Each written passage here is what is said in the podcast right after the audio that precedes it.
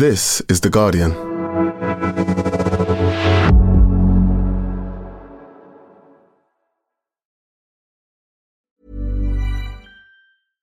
Hey, I'm Ryan Reynolds. At Mint Mobile, we like to do the opposite of what Big Wireless does. They charge you a lot, we charge you a little. So naturally, when they announced they'd be raising their prices due to inflation, we decided to deflate our prices due to not hating you. That's right. We're cutting the price of Mint Unlimited from thirty dollars a month to just fifteen dollars a month. Give it a try at mintmobile.com slash switch. forty-five dollars up front for three months plus taxes and fees. Promo rate for new customers for limited time. Unlimited more than forty gigabytes per month slows. Full terms at mint mobile dot com. Tired of ads barging into your favorite news podcasts? Good news. Ad-free listening is available on Amazon Music for all the music plus top podcasts included with your Prime membership. Stay up to date on everything newsworthy by downloading the Amazon Music app for free or go to amazon.com slash news ad free. That's amazon.com slash news ad free to catch up on the latest episodes without the ads. Welcome to The Guardian Long Read, showcasing the best long-form journalism covering culture, politics and new thinking. For the text version of this and all our long reads, go to theguardian.com forward slash long read. Sewage sleuths, the men who revealed the slow, dirty death of Welsh and English rivers, by Oliver Bullough.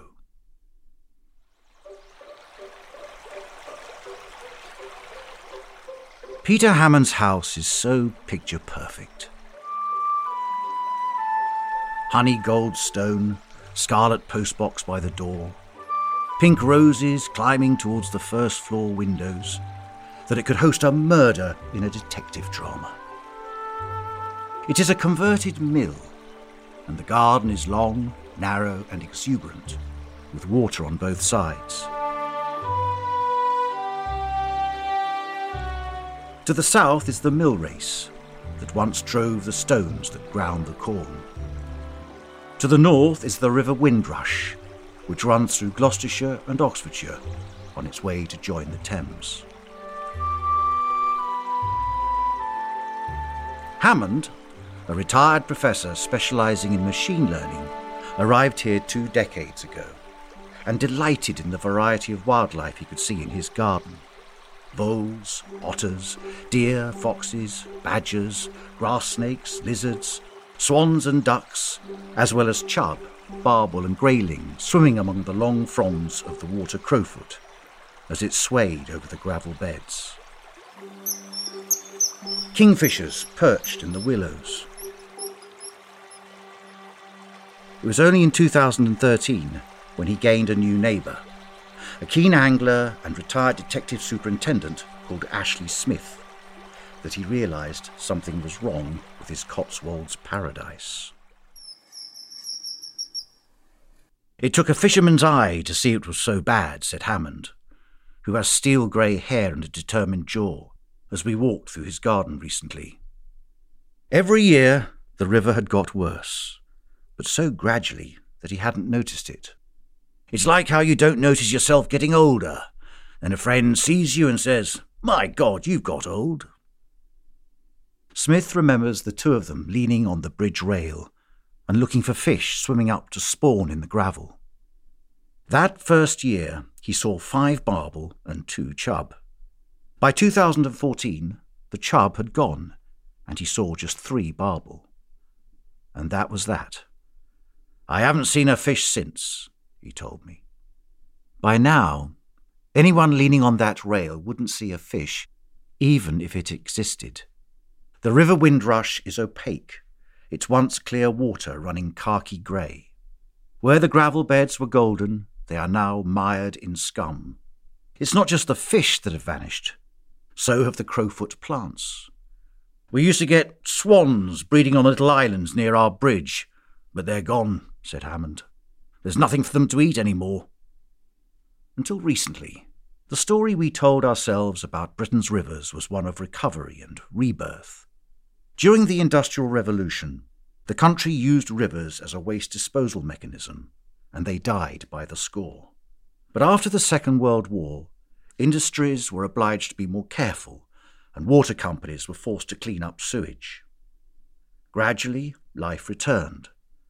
Thanks to decades of careful and laborious work, salmon returned to the Thames and trout to the Taff. But in the past couple of decades, that progress has flatlined. It is not just Hammond and Smith who are alarmed about their local river. So are anglers, swimmers, canoeists, naturalists all over the country. And it is not just urban rivers that are in trouble. Even rural rivers that stayed pristine throughout the years of heavy industry are suffering now. I live near the River Wye, which rises in Wales before crossing into England. As a boy in the nineteen eighties, I swam past vast swarms of mayfly and huge leaping salmon. I've seen nothing like that for years. Farther south in Wales, the River Usk is, according to a recent report, degraded and deteriorating, with trout stocks at their lowest on record. And if the situation is bad in Wales, where less than half of the rivers are classed as having good status by the government's own standards, it is worse in England. Barely a seventh of English rivers achieve that level. Some of our best and most iconic wildlife face a perilous future. We must act now to ensure that generations to come can marvel in the joys that our freshwater habitats can provide. From the magical sight of otters playing in our streams, the vibrant blue flash of kingfishers in flight, and the epic migration of the Atlantic salmon, said a joint appeal of all of Britain's major conservation organisations published last September. Much of the damage has already been done.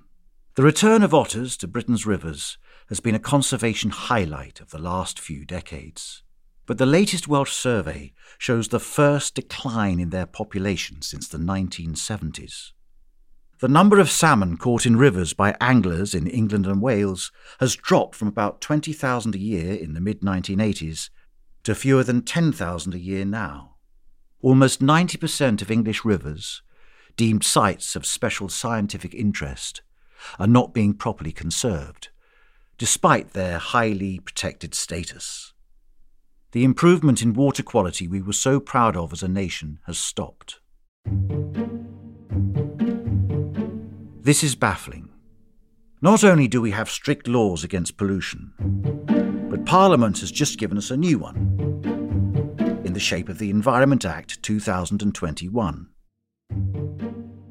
And we have, in England's Environment Agency, Natural England, in Natural Resources Wales, the Scottish Environment Protection Agency and the Northern Ireland Environment Agency, plus the newly created Office for Environmental Protection, public bodies aplenty with the powers to enforce those laws.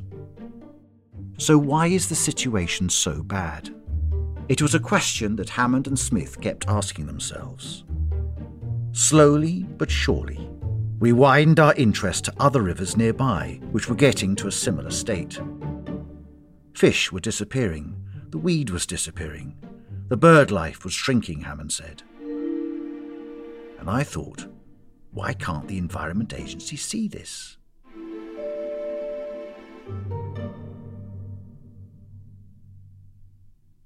Hammond and Smith look remarkably similar. Both are slim, both have grey hair, both wear rimless glasses. Both talk passionately, but with a similar feel for irony. When they give webinars about the state of our rivers, they almost operate like two halves of the same person, even using the same chair. Instead of moving the camera, they stand up and change places when it's time for the other one to speak. Their professional qualifications, the academic and the sleuth, were to prove perfectly complementary when it came to uncovering what has poisoned Britain's waterways. Smith hunted out information with the same seriousness he once brought to his investigations for the Thames Valley Police, while Hammond revealed the truth hidden in the data. I was sure there was something wrong, and I started asking questions of the Environment Agency, expecting, very naively back then, a professional response and an honest one, Smith said. In response to Smith's letters, the regulators and the water companies insisted that everything was fine, despite the collapse in fish populations he could see with his own eyes. It was a chance encounter with an old friend, an ecologist, who had what he called a dossier of despair, packed full of correspondence with officials, which had achieved nothing, that convinced Smith to change his approach. So in January two thousand seventeen, he launched his own investigative efforts, sending Freedom of Information requests to reveal how many times untreated sewage had been dumped into the Windrush over the previous three years. The answer came back, two hundred forty, which we were completely shocked by, though it turned out to be a far rosier picture than reality, Smith said. Sewage kills rivers by flooding them with nutrients, which leads to an increase in algae, which in turn exhausts the oxygen and blocks out the light, thus suffocating fish, insects and plants. The Windrush is a small river, and this volume of sewage would do terrible damage. Remarkably, this sewage dumping had all been waved through by the Environment Agency. Hammond and Smith wanted to understand more about what was happening. So they, along with their neighbours, set up Windrush Against Sewage Pollution, or WASP, in two thousand eighteen, and went to work. They sent water companies dozens of environmental information requests, or E I Rs, which allow members of the public to obtain information from public bodies, and were able to gain an increasingly accurate picture of how exactly the sewage plants had been operating. Before he retired, Hammond's academic speciality lay in using computers to help physicians diagnose medical conditions in children. By scanning multiple datasets, his software distinguished the characteristic facial features of people with particular genetic or other developmental conditions. His published papers have titles such as Objectifying Micronesia Using Three-Dimensional Photogrammetric Analysis. Now he repurposed his software to search charts of sewage data for flaws, just as it had searched photographs for signs of chromosomal abnormalities. And it worked, he said. It worked really well.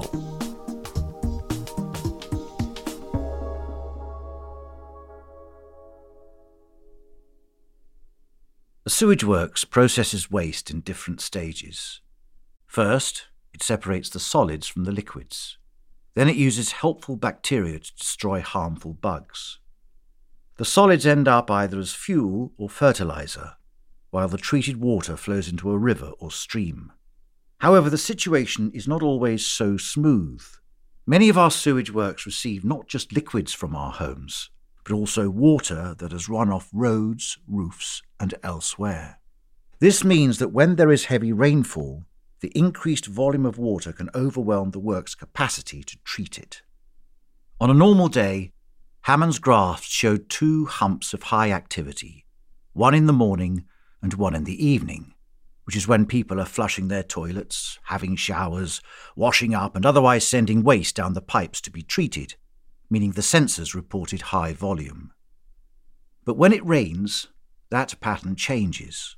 Water flows through the works continuously, and the dip between the humps rises. Eventually, the flow is so heavy that it overwhelms the plant's capacity to cope, and the water company faces a choice. Either let the sewage back up and gush out of drains and toilets like particularly foul geysers, or vent it into the river untreated. This is not illegal. Water companies are allowed to vent raw sewage at times of exceptional rainfall, but they have to inform the regulators when they have done so. Because the flow of sewage through the works is monitored every fifteen minutes, and Hammond had obtained that dataset, he could see what was happening in great detail. He trained his software to spot the characteristic change to a sewage treatment graph that shows the plant had been venting waste without treating it. Then he cross-referenced his findings against the water company's own admissions to see if they had informed regulators about them all. They had not. For a start, there were gaps, Hammond told me. It's even a breach of permit to provide data to the agency that has gaps of certain sizes in it, like a two-week gap. But we were finding gaps of three months, nine months, a year. That was bad enough. And then I got the data about the spills. Hammond continued, and I could see pumps were failing. Sewage was going into the river and the agency hadn't noticed. As I dug into it, there was just more and more horror. But the problem went beyond water companies failing to report when they had vented sewage during heavy rainfall and failing to maintain their equipment in order to prevent accidental spills. Looking into the data, Hammond noticed something even more shocking. Works were venting untreated sewage despite there being no rain at all. Anglers had been complaining about such dry spills for years, but until Hammond came along, no one had been able to prove their existence. Remember, we had no investigatory powers, just the ability to send these E I Rs. But Peter took the haystack and found not just one needle, but thousands of needles, said Smith. I was delighted. In England and Wales, the water companies were privatised in the late nineteen eighties. In Scotland and Northern Ireland, they remain nationalised. The prices they can charge customers are regulated by Ofwat, and their environmental performance is controlled by the Environment Agency or Natural Resources Wales. Although, because water crosses the English-Welsh border without regard for politics, Dŵr Cymru, Welsh water, is regulated by both. It is a bewildering mishmash of overlapping responsibilities, but when lockdown was imposed in March two thousand twenty, Hammond expanded his focus by sending yet more requests for information to everyone involved. He then plotted more charts, which is software scrutinised for abnormalities. His analysis of the two sewage works on the Windrush became an academic paper with a markedly different slant to his previous ones. He also had a new co-author, Ashley Smith. The paper, titled Detection of Untreated Sewage Discharges to Watercourses Using Machine Learning, was published in the well-regarded journal N P J Clean Water in March two thousand twenty-one. Hammond was able to find almost one thousand unreported instances in the previous eleven years, when raw sewage had been vented, some of them lasting for weeks.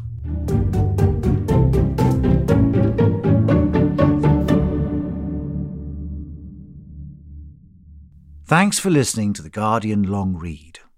The story continues right after this. Tired of ads barging into your favorite news podcasts? Good news. Ad-free listening is available on Amazon Music for all the music plus top podcasts included with your Prime membership. Stay up to date on everything newsworthy by downloading the Amazon Music app for free or go to amazon.com slash news ad free. That's amazon.com slash news ad free to catch up on the latest episodes without the ads. The Audio Long Read is supported by BetterHelp.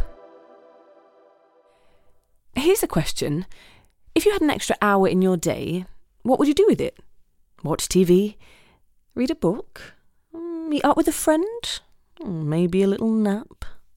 A lot of us spend our lives wishing we had more time. But for what?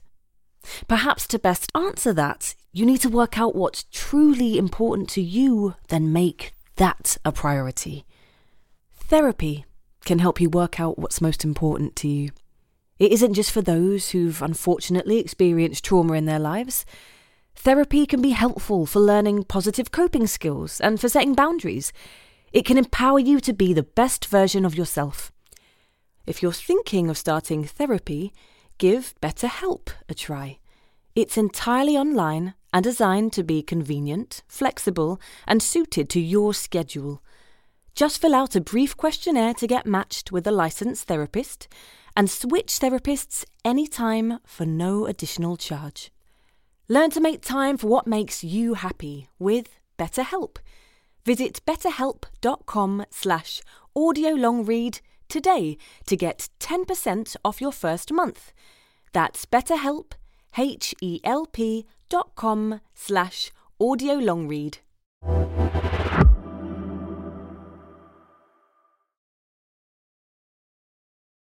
Welcome back to The Guardian Long Read. This is a chalk stream, considered to be one of the rarest and most precious rivers in England. Yet for more than six months last year, untreated sewage was discharged into this river from the local treatment works. The real test of government seriousness is whether they also instruct regulators to authorise investment in sewers and end policies that make the problem worse. Can the Minister actually advise, are there any targets or deadlines? When will all English rivers be sewage-free? It bears repeating. The water companies were polluting Britain's rivers on an almost unimaginable scale. And yet the regulatory agencies have completely failed to spot it, despite having had access to exactly the same data as Hammond, and despite having conducted the very surveys that showed how much of the country's water was rated bad, poor or moderate. How could such a monumental failure have occurred? Government ministers like to point out that the Environment Agency has ten thousand five hundred staff and a generous budget of one point six billion pounds a year. If the agency isn't doing the job demanded of it, they say, the fault lies with its managers, not with elected politicians. Superficially, it looks as if they have a point, because the government's funding for the E A has indeed grown by twenty percent in the past five years. However, if you delve beyond the headline figures, you see that the vast majority of the government's funding is allocated exclusively for flood defences, while the money ring-fenced for environmental protection has been cut by eighty percent since two thousand ten. Over the same period, the annual enforcement budget has fallen from eleven point six million pounds to seven million pounds, one hundred thousand pounds less than the sum earmarked for the E A to manage issues around Brexit in two thousand nineteen to two thousand twenty.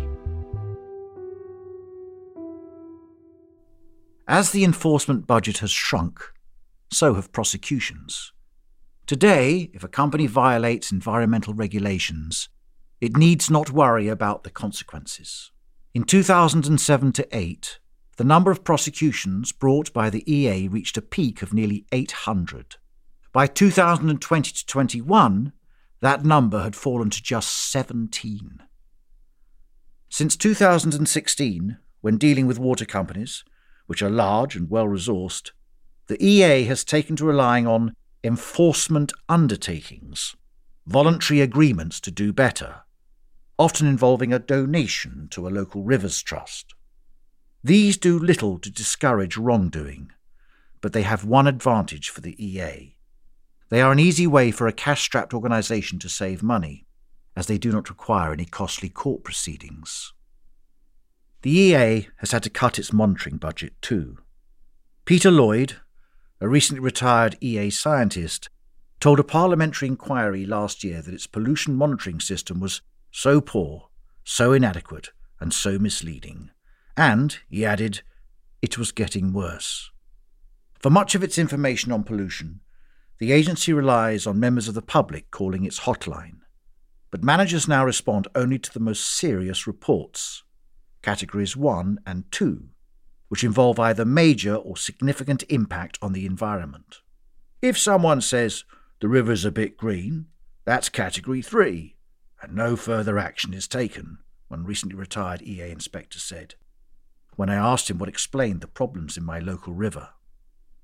If we used to monitor eighty points on the Wye, it's probably twenty now. Summing up the problem, he said, it's drip, drip, drip. Death by a thousand Tory cuts. There's never been just one cut. It's a slow, gradual decline. The gradual nature of that decline means that there has never been a single disaster that the public or politicians can seize on to grasp the scale of the problem. But the regulator's failure to adequately respond, even to the most serious incidents, shows how overstretched they have become. In July two thousand twenty, people living along the Winvey, a tributary of the Wye that drains the western slopes of the Black Mountains, spotted hundreds of dead fish in the water. It was a clear Category one, and they phoned it in. But inspectors from Natural Resources Wales which has been responsible for enforcing environmental regulations in Wales since two thousand thirteen, and which has seen its budget cut in line with funding cuts to the whole Welsh Government, were already busy at two other call-outs, so no one was available to come and take samples.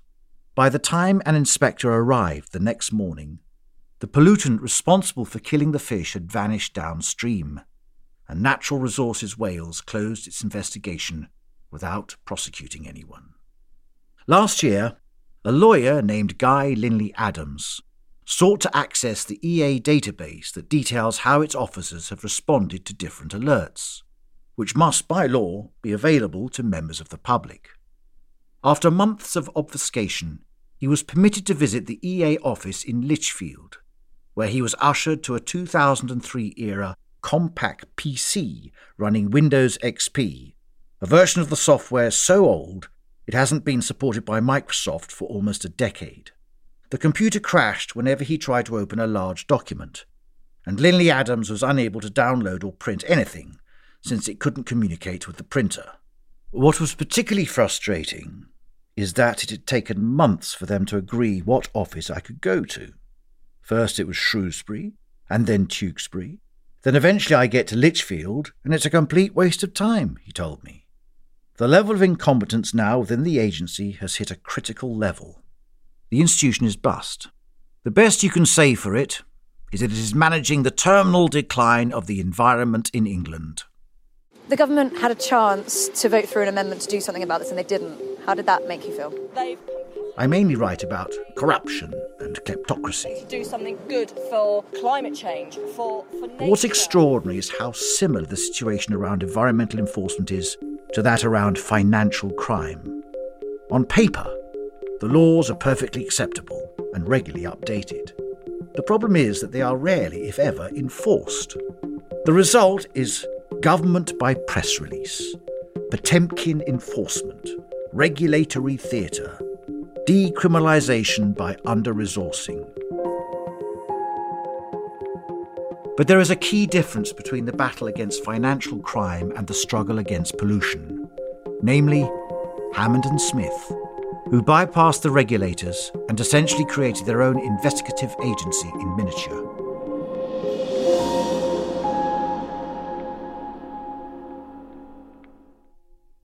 As Hammond continued analysing more data, he became convinced that most of England's sewage treatment works, of which there are several thousand, were breaking the law. He tried taking these findings to the regulators, to Ofwat and the Environment Agency in two thousand nineteen and in two thousand twenty. In February two thousand twenty-one, he even gave a Zoom tutorial to E A staff explaining how his techniques had exposed all these unreported spills. I was showing them the simple methods I use, and I just put a little bit of algebra on the screen, and they said, "Oh, we're not qualified to look at that kind of thing." And I just thought, surely there must be somebody there that can do this, said Hammond. And that's how it went on. We just kept exposing stuff to Ofwat. And they didn't seem to do anything but say, bring in some Environment Agency people, who we'd already spoken to and had been completely unimpressed by. Then, at the end of two thousand twenty, Parliament's Environment Audit Committee announced an inquiry into the state of rivers in England and Wales, and the WASP team spotted an opportunity.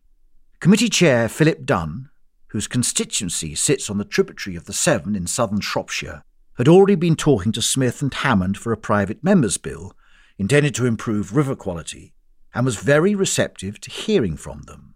When I spoke to Dunn, he described WASP as a formidable campaigning organisation because they had data to back up the anecdotes. Hammond drew up a detailed account of his findings and submitted it to the committee, whose members were appalled. The M Ps invited him to answer their questions in April two thousand twenty-one, then came to see the Windrush for themselves in July.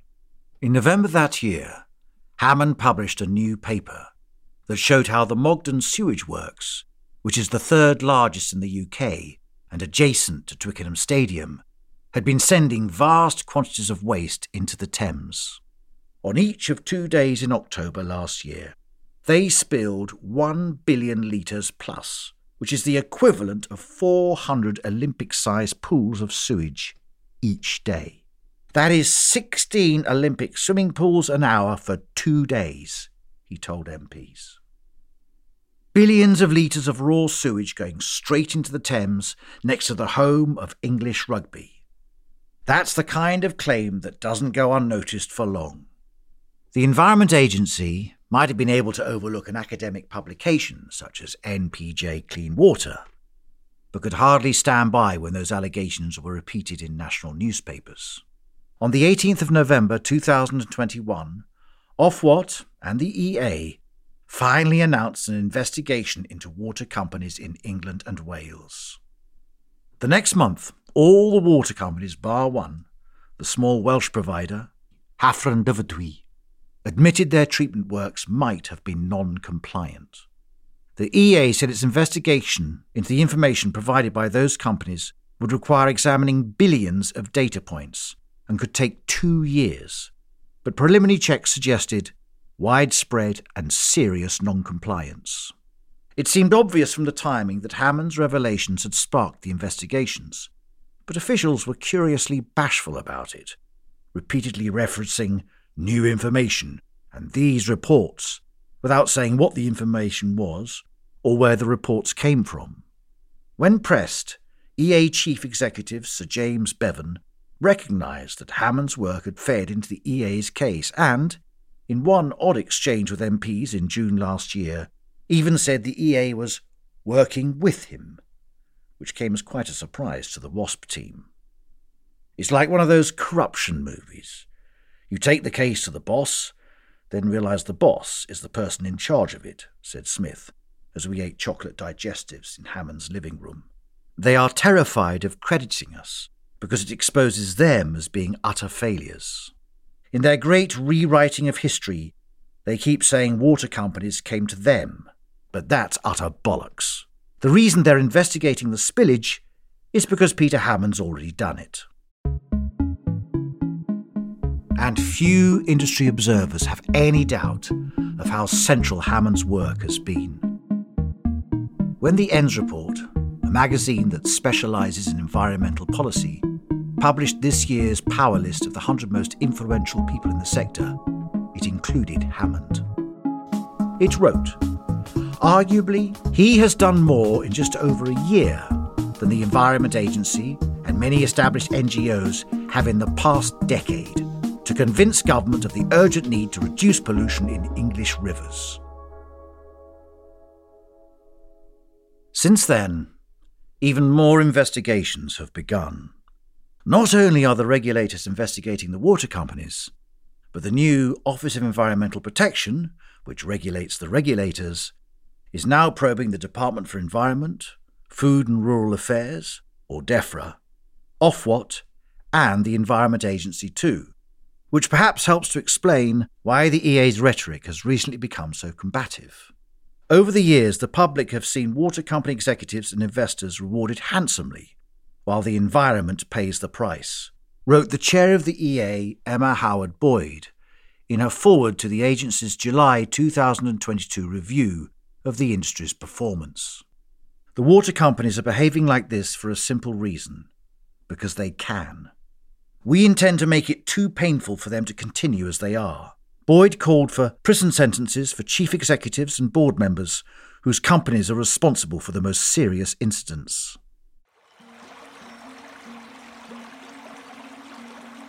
Whether or not company directors do face prosecution, and frankly, I'll believe it when I see it. Smith and Hammond's revelations have launched a shake-up of the water industry that will hopefully bring life back to the River Windrush.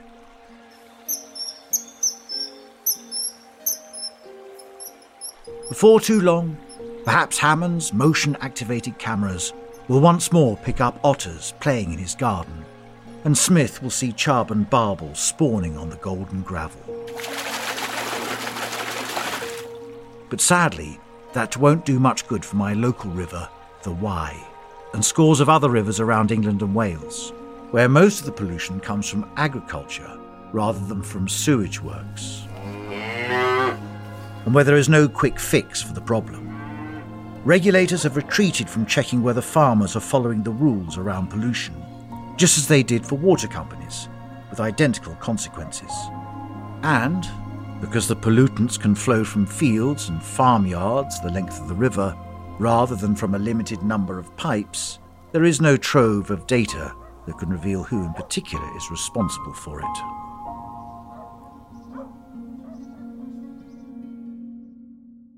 Or perhaps everyone is responsible. When E A inspectors checked farms on the River Axe in southwest England between two thousand sixteen and two thousand nineteen, they found that almost every farm was non-compliant with the rules for storing slurry, silage, or fuel oil, all of which are harmful if they leach into rivers. On almost half of the farms, the inspectors saw pollutants entering the waterway. Farmers told the inspectors they had been flouting the rules because they saw the risk of enforcement as being so low, a problem the regulators know all too well. Last year, we had sufficient resources that would allow us, in theory, to visit every farm less than once every two hundred years. Bevan, the E A chief executive, told a parliamentary committee last year. That is not a great disincentive to a farmer to stay on the right side of the line. I get bloody irritated, and so do most people in the E A, one veteran E A inspector told me. The problem is that we don't have the resources or the legislative muscle to do what everyone knows we need to do. But you only have to look at some of the farms in Herefordshire. They are big businesses. They are not scared of loose legislation or penalty notices. They can ignore all that. A year ago, the government provided funding for fifty additional inspectors to check farms in England, which will increase the headcount to eighty. But that will only repair some of the damage caused by a decade of underfunding. Given the length of the river system in this country, having only a few hundred people to oversee them is a pretty tall ask, said Bevan, in evidence to Parliament. Such interventions from Bevan are noteworthy for their laconic understatement. But the ex-inspectors and current insiders, who were prepared to talk to me, spoke more in the language of crisis. Although little is being done to prevent sewage and manure from poisoning our rivers, at least we recognise the problem and are seeking to understand it. With regard to other threats, such as those from antibiotic-resistant microorganisms, microplastics, or forever chemicals such as polyfluoroalkyl substances, which are used in dozens of consumer products and have been linked to multiple serious diseases, the collapse in funding has reduced research, meaning we are always looking at pollution in the rear-view mirror. We don't know what's getting into the rivers. Nobody's looking, said another former E A inspector who took early retirement thanks to the funding cuts. That's a complete failure. So what's the answer? Some local groups, such as the Friends of the Upper Wye and the Wye Salmon Association, near where I live, have started testing the rivers for themselves, trying to discover the extent and the origin of the pollution. But gathering the volume of data that Hammond has access to requires resources far beyond even the largest N G Os. Truly understanding what is happening to our waterways could only come from the regulators doing the kind of monitoring and analysis they used to do before the budgets were gutted. Meanwhile, Hammond and Smith continue to work away at the problem. Hammond is still searching for flaws in what information is available. It's never-ending, he said. The data is sometimes unreliable, or actually false, and I'm just kind of cataloguing those. And Smith is analysing the financial returns of the water companies, in an attempt to find out what they've done with all the money they didn't invest in improving our infrastructure. Alongside the legal organisation, Wild Justice, the WASP team is seeking a judicial review of the whole water industry, whose profits they claim have been made through cheating on an industrial scale. What Peter does is actually show the consequences of that, Smith said. You've got a circle of co-opted regulators and a deeply embarrassed government that ought to not have had this pointed out by a bunch of volunteer amateurs. Even if you made the government's response ten times better than it is now, it would still be rubbish. and it would still be eroded. It needs a complete overhaul to take away criminality being rewarded, because that's the model.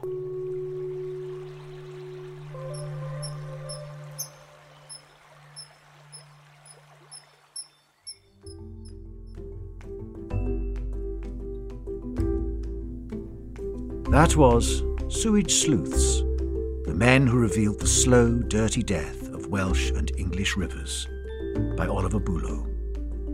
Read by Peter Searles and produced by Jessica Beck.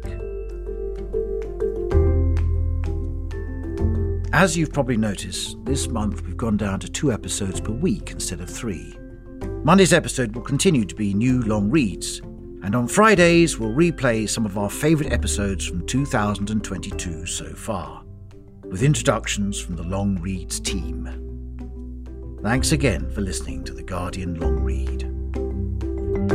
For more Guardian Long Reads in text and a selection in audio, go to theguardian.com forward slash long read or find us on SoundCloud at SoundCloud forward slash The Guardian Long Read.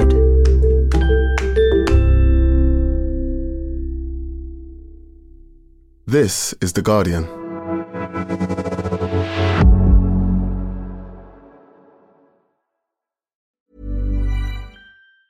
Tired of ads barging into your favorite news podcasts?